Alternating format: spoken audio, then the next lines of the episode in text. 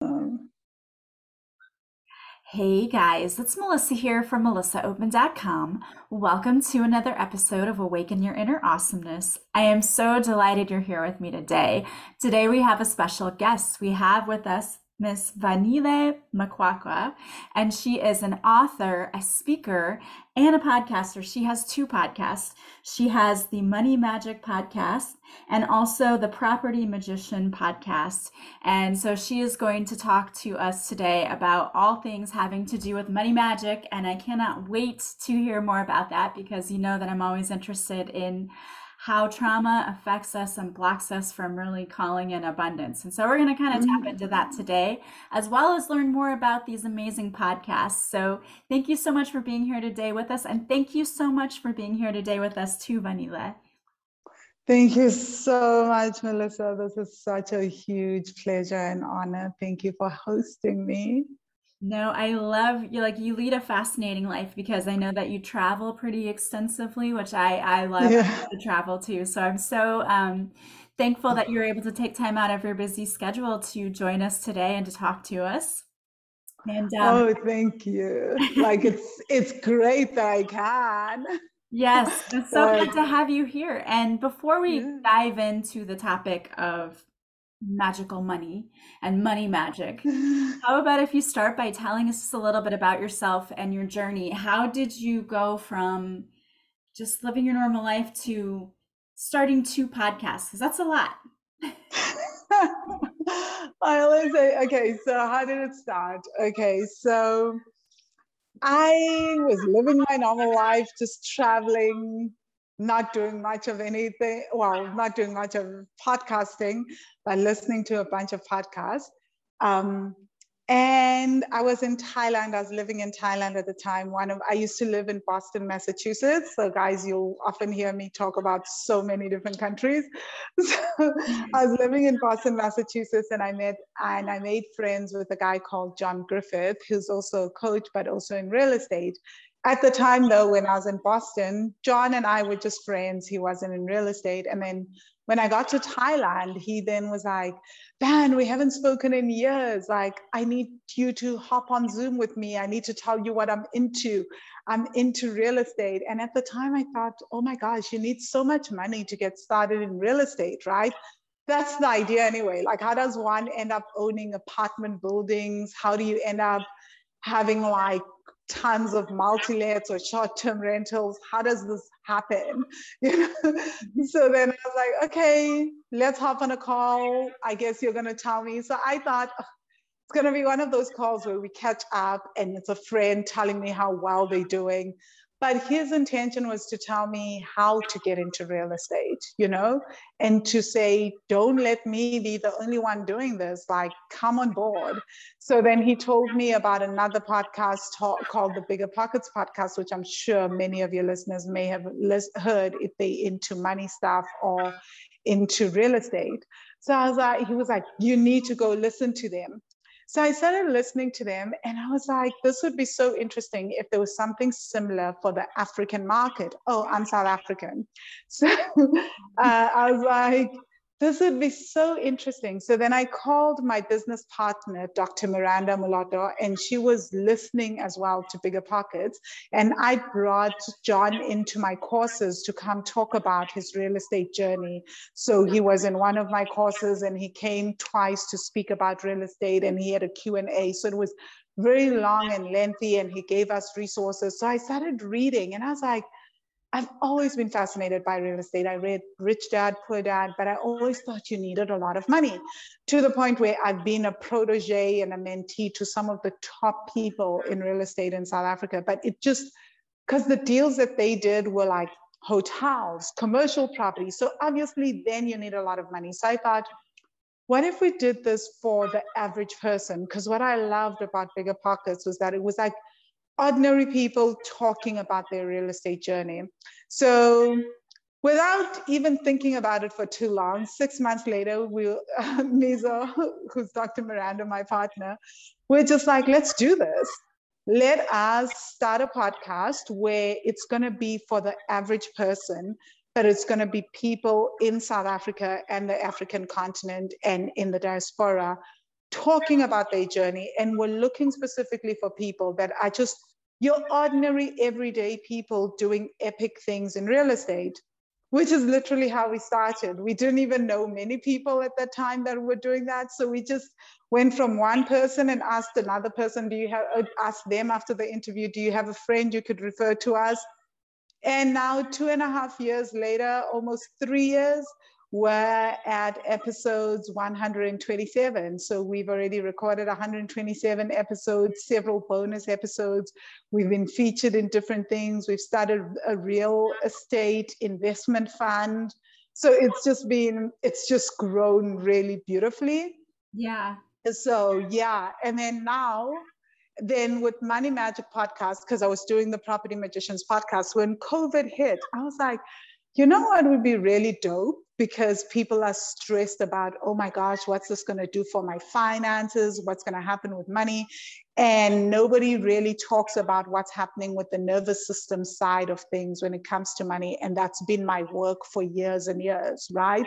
So I was like, it would be just nice to have not just my voice talking about trauma and money and healing trauma and money and how it's changed my life, but to really start interviewing my own clients and having everyday people who are not super famous sharing their journey, sharing their stories, sharing how when they started working with me, what are some of their aha moments, what is their definition of trauma now, what has shifted, what they do differently with money. And that's literally what I did. And that podcast is now at 70 something episodes and it was great because it was covid times and i got to we were all indoors right? So i got to record many many episodes and just get to talk to people and hear their stories which was so beautiful. I love that. And that that is quite a feat to have that many episodes. So i congratulate you on that. Thank you.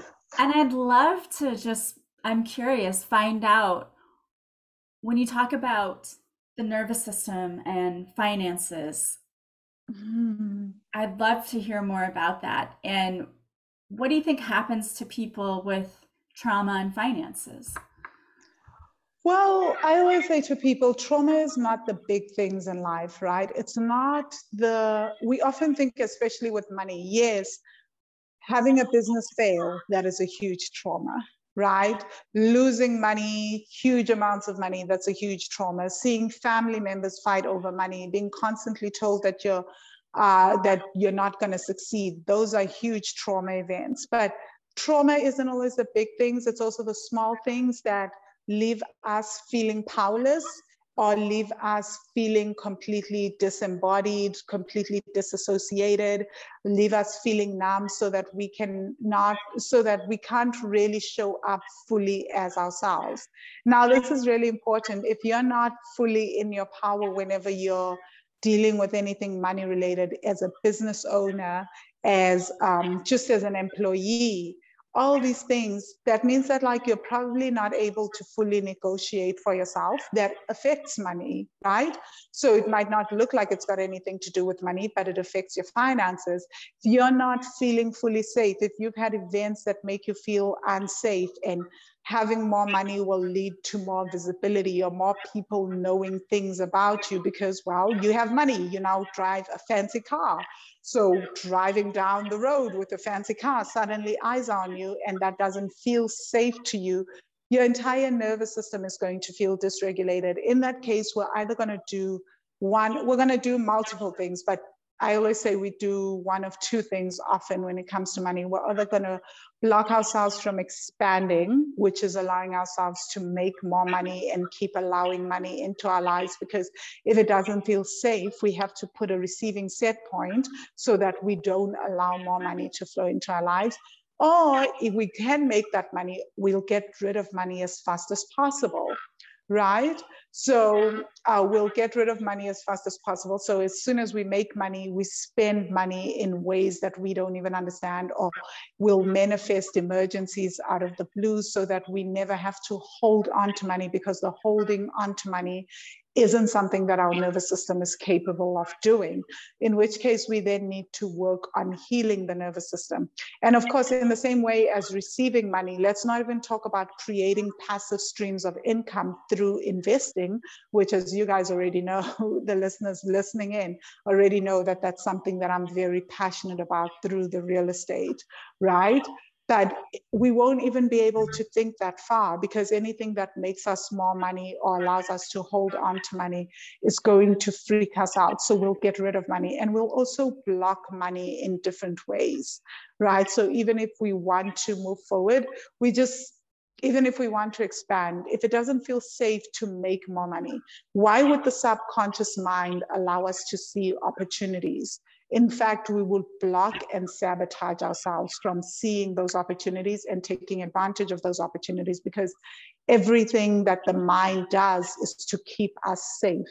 The mind isn't geared to get us to thrive. It's geared to make sure that tomorrow we are alive, that we stay alive, right? And so if the if the subconscious mind, if the nervous system is communicating unsafety and feelings of, oh my gosh, this is do or die to the subconscious mind. The subconscious mind is going to do everything in its power to make sure that we stay alive. And if the nervous system is saying, oh, making more money is unsafe, the subconscious mind is going to be like, whoops, let's not see that. Let's not see those opportunities. Let her not show up. Let's not do any of this. Let's not allow money to come in. No way. It's interesting. Yeah, so it's we're blocking a lot of things through and probably a lot of it subconsciously, I would imagine. Yeah. Yeah, a lot of it is subconscious, but I think that we don't talk enough about the relationship between the body and the mind and how the nervous system and the subconscious mind are constantly in interaction and how for years we've been told that everything starts from the mind but i don't know if you've ever heard had this experience which i'm sure you have so many of us have had where you walk into a room for example you don't know what's wrong, but you can sense it in your body, but the mind doesn't know because there's no logical reason. So the first thing, the first thing that receives unsafety or receives messages is the body and the nervous system. And then it goes into fight, flight, freeze, or fawn mode, right? And then the subconscious mind then later takes its cue from that. And then our behavioral actions then follow suit you know, it's like when you meet someone and you just get this weird sense, and then instead of being polite, the things coming out of your mouth are like, what is happening? Let me try and be a polite person, but like nothing is behaving in that manner. I know I've had that that experience, and I know other people have had that as well. And then a few years or a few months later, you find out that there was something completely off about this person, but you couldn't have known that there's no way that you could have known that, but everything was happening on a nervous system level. And that's the other thing, like nervous systems can co-regulate to each other. So for years, we've been taught that our um, that it's the stories that are told in our families around money, right? So I'd sometimes speak to people and be like, they'd be like, no, we didn't even speak about money in my family. We didn't, let alone even say money is bad or good. It just wasn't a topic. So how can I feel this way? And then when you get them to go back and see how their parents managed money, even if money was okay in the family, and they're like, why do I have the set point? We were just okay then they realized that, oh, whenever my mom was budgeting with money or whenever my mom was handling money or dealing with money, there was something going on at a nervous system level. I could sense, I don't know how I knew it, but I could sense her frustration, I could sense her fear, I could sense her anxiety. And now, as an adult, I'm behaving the same way with money and having the same emotions, but my behavioral reactions around money are completely different and are even way more intense than her reactions. And that's because as children, it's not so much what is said, it's also what we are sensing. It's what we're co regulating to and who we're co regulating to as they are managing the finances and dealing with money. So it's still that whole thing of it's not what's being said, but it's what I am sensing and feeling, which as women for years we've been saying that, right? It's like not what you're saying, it's what I can sense. And I can just, you know, so that is really, really true. There are studies that are showing that there is nervous system co regulation. And then then we're teaching then the nervous system learns from our caregivers that oh when i handle money this is how i feel this is how I should feel about money. So then we grow up and we're like, why am I so anxious? Why am I so scared whenever I deal with money? Why am I so, why do I feel so guilty whenever there's money in my account? Why am I feeling such shame over debt and all these things? Well, you learned that. Your nervous system learned that this is how you should feel when it comes to money. And those emotions are now starting to drive financial behavior.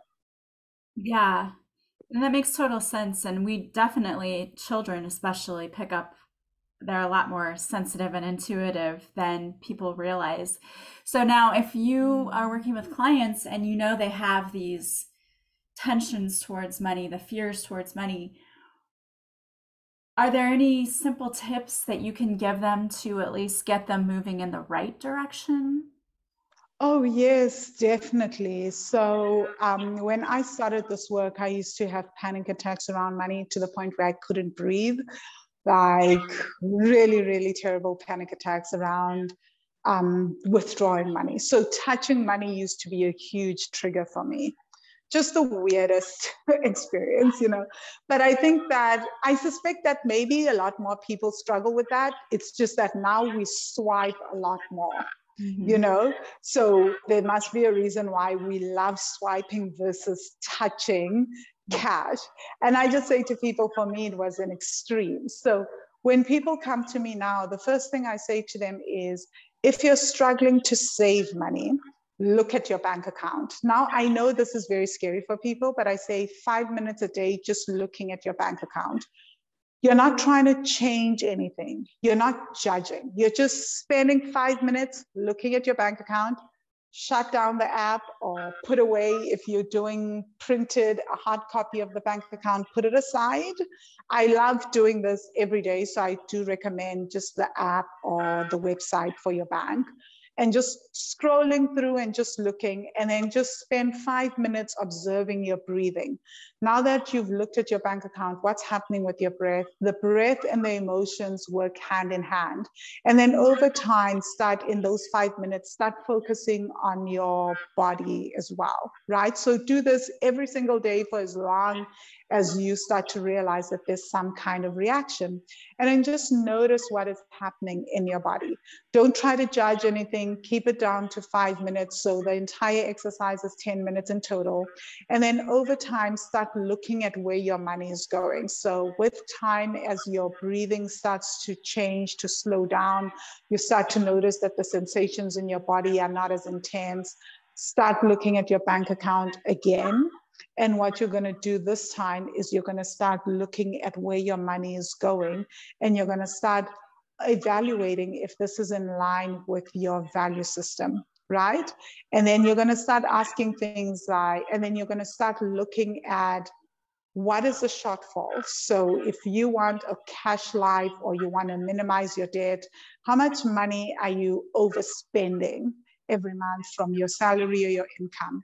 And that is not so that you can contract yourself. So, this is where I teach this work really differently. I believe that desires are really, really valid. The things that you want in your life are so important. So, this is where we start talking about expansion. How much more money do you want to be making to be able to cover all these desires and have the life that you want. And just break it down for yourself. Do you need to, if you're in a job or if you have a business, how much more do you need to make every month? Is it going to be an extra $2,000, an extra $5,000 a month? How does that look like? And then you start going into if you have a side hustle or a side business, what does your business need to make? Let's look at your clients. How many clients do you have to service? Let's look at your pricing. Is that feasible? Do the clients, does your clients, um, the clients that you want to service and the pricing that you have, is it in alignment with the lifestyle that you desire for yourself now or even in another year or two or even in five years if you can think that far ahead? So you really want to also start building a business that is in alignment with the lifestyle that you desire. And I say this more often for women because for most of us, you're going to have children, right? Not everyone, but some of them are going to have children, and those are the majority of my clients. What does that business look like when you are making those life changing decisions? Are you a stay at home mom? Do you mind having nannies around? Are you going to be working on your business? Really just thinking about that and then building a business that allows you to have the life that you desire and still meet your wants, needs, and a full on deep pleasure desires as well. I love that. That's I like that you do a lot of the visualization with them too because I think mm-hmm. a lot of people don't do that and thinking about like what do they really want and then how is this going to align with that. Mm-hmm. I want to switch gears just a little bit because I'm very interested in also um, the real estate portion how you got into that and and how you're helping people with that as well because i would agree that i at least i've always assumed that you have to have a lot of money to invest in real estate. That's always been my opinion but tell us yeah. if i'm wrong. Okay so i like i said i always assumed this for years. Uh, so what I learned in real estate and what how I mainly help people is with my business partner through. So I'll answer that quickly. It's through the um, podcast. People have learned how to start investing on their own through our real estate podcast, and then we started an investment, a real estate investment company, which is um, fund, really. It's not a company, it's an investment fund. So in South Africa, they are called stokvels, which is collective investment schemes.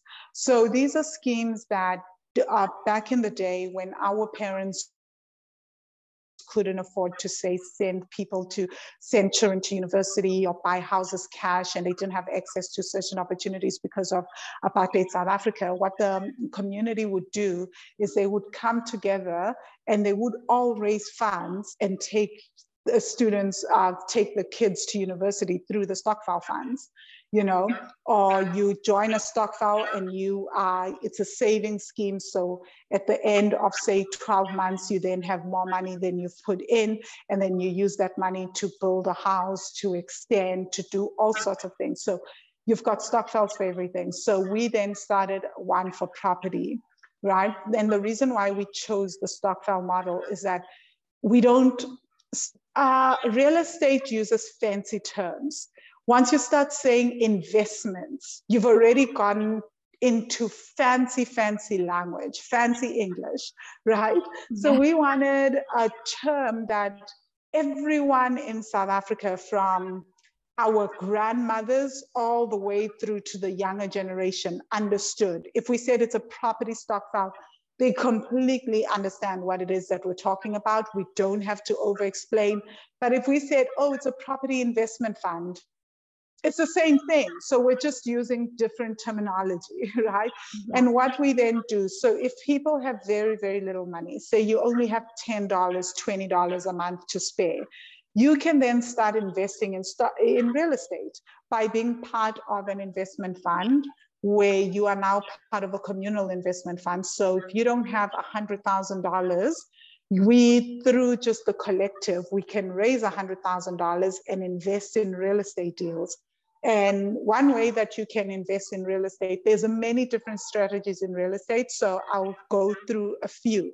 I'm starting with the one that we're using with the fund, which is that let's say an investor is buying a property and then they have to put down a 20% deposit, but they don't have that 20% deposit. They would go to what is known as a hard money lender or um, venture or angel investor or something. So they could come to someone like us who mm-hmm. is our who's doing the fund. And then we'll say to them okay we see the potential in this project. We're going to do due diligence on this project and then we will come back to you and tell you what we want in terms of the interest rate so then we can come back and say okay we're going to invest in this project but we want to put our money in for a year for 15% and in return you will give us uh, in a year you'll pay us the capital and you'll uh, pay us the 15% return on investment. And then we can then take that money and go utilize it again. But our members can also get their capital back and get interest which is often more less risky than the stock market per se and sometimes even um, makes more than the stock market per annum. So you can go all the way up to 25%, 30% deals per annum, per six months. We've interviewed people, even in the US, in Atlanta. We had this girl from Atlanta, Georgia, and she was doing the same kind of thing. She started with $10,000, and she said by four years, she had already made $40,000 from the strategy of just loaning out to investors. So you get that. Then there's also a way to do this. Let's say that you are walking around and you see a really great building, maybe it's dilapidated, but you know that like if an investor can buy a building at a lower fee, um, and then renovate it and then resell that building, they can make so much money. You can literally go to someone that you know that's an investor and say, I've got a deal pay me 20% or pay me X amount and I'll give you the deal and I will tell you how to make money from it. That is called sourcing. So a lot of people make money from sourcing in real estate. Then there's your ordinary way of investing, which is uh, what I think a lot of people believe you need a lot of money for, but it's not true, which is I own a home, now want to go into real estate investing. So what can I do? I can go get the house reevaluated refinance my property, take whatever equity is in that property and use it to buy another property. Go to the bank and say, I'm interested in this property, use the equity from the previous property to buy another property. And I can do that over and over again. So then I renovate this, uh, this particular property. It's called the, the BRRRR strategy, which is I buy, refurbish, um, and refinance, right? And so what you do is you go in, you see the property, you refurbish it, you increase its value, it appreciates in value, you refinance it, you take out the equity out of the property, and you use that equity to buy another property. And you just keep doing that.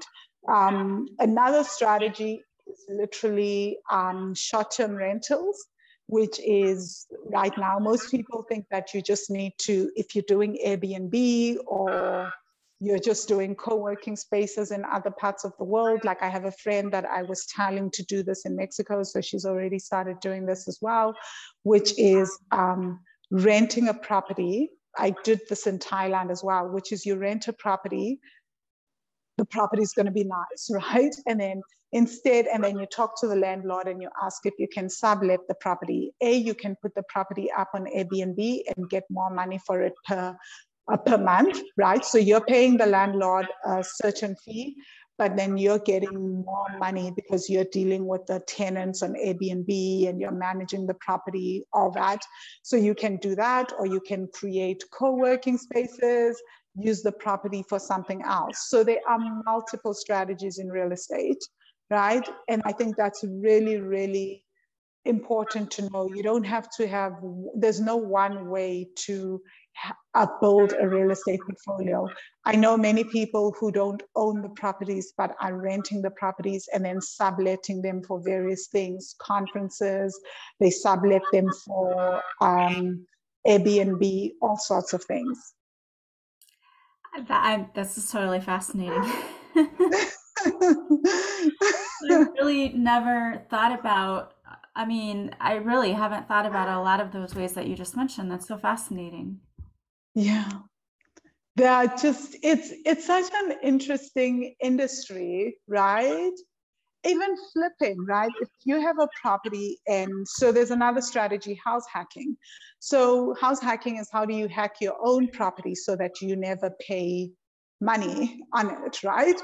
Um, and someone else is paying your rent, uh, your mortgage. So if you have a three bedroom property and you're living on your own, and this is how I started in real estate. I got a two bedroom apartment on the beach, and I just rented out the other the other bedroom because I was never home. I was always traveling, so I rented out the other bedroom, and that meant like I was paying half for my mortgage already from the jump. So I was getting to live uh, at my place, but I was paying half of what the neighborhood usually charges, which is perfect and really, really lovely.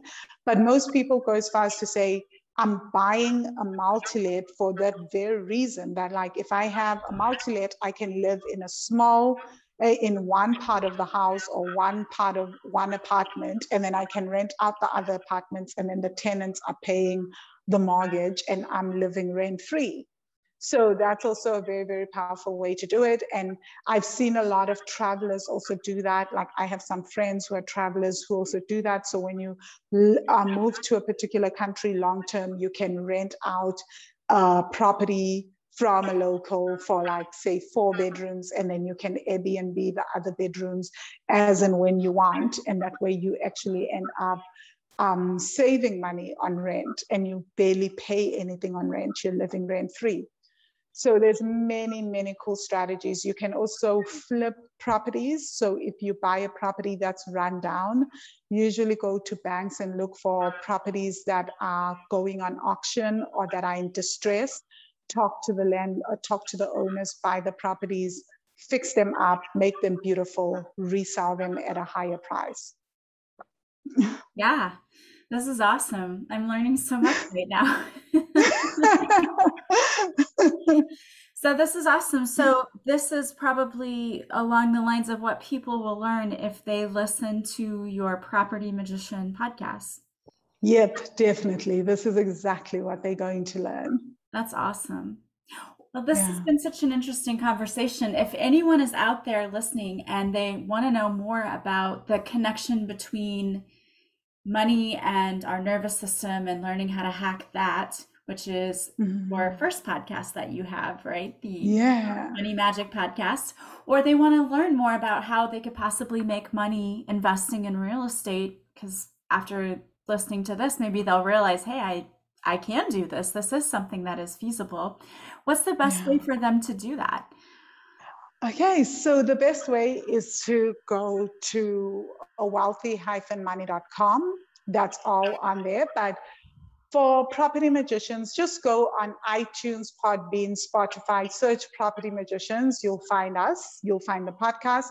And then I also have a free training that people can do around uh, healing, around tapping into ancestral money wisdom, where they can go and look at um, how do you start to use your own ancestral wisdom to start building the business that you want and to start increasing income and expanding and even investing, you can go to wealthy-money.com forward slash uh, training. Again, wealthy-money.com forward slash training, and you will get access to the seven day tapping into ancestral money wisdom training.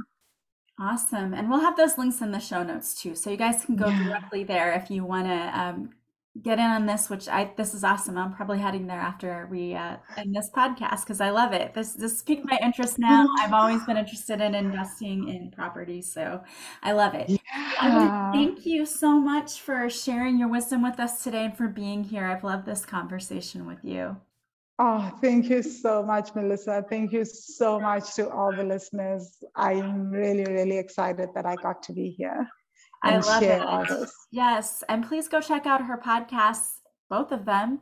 And I want to thank all of you for being here with us today, as well as always. If you like this podcast, please subscribe. Please leave a positive review from wherever you're listening. And the greatest compliment you can pay me is to share this podcast with anyone you think might benefit from it.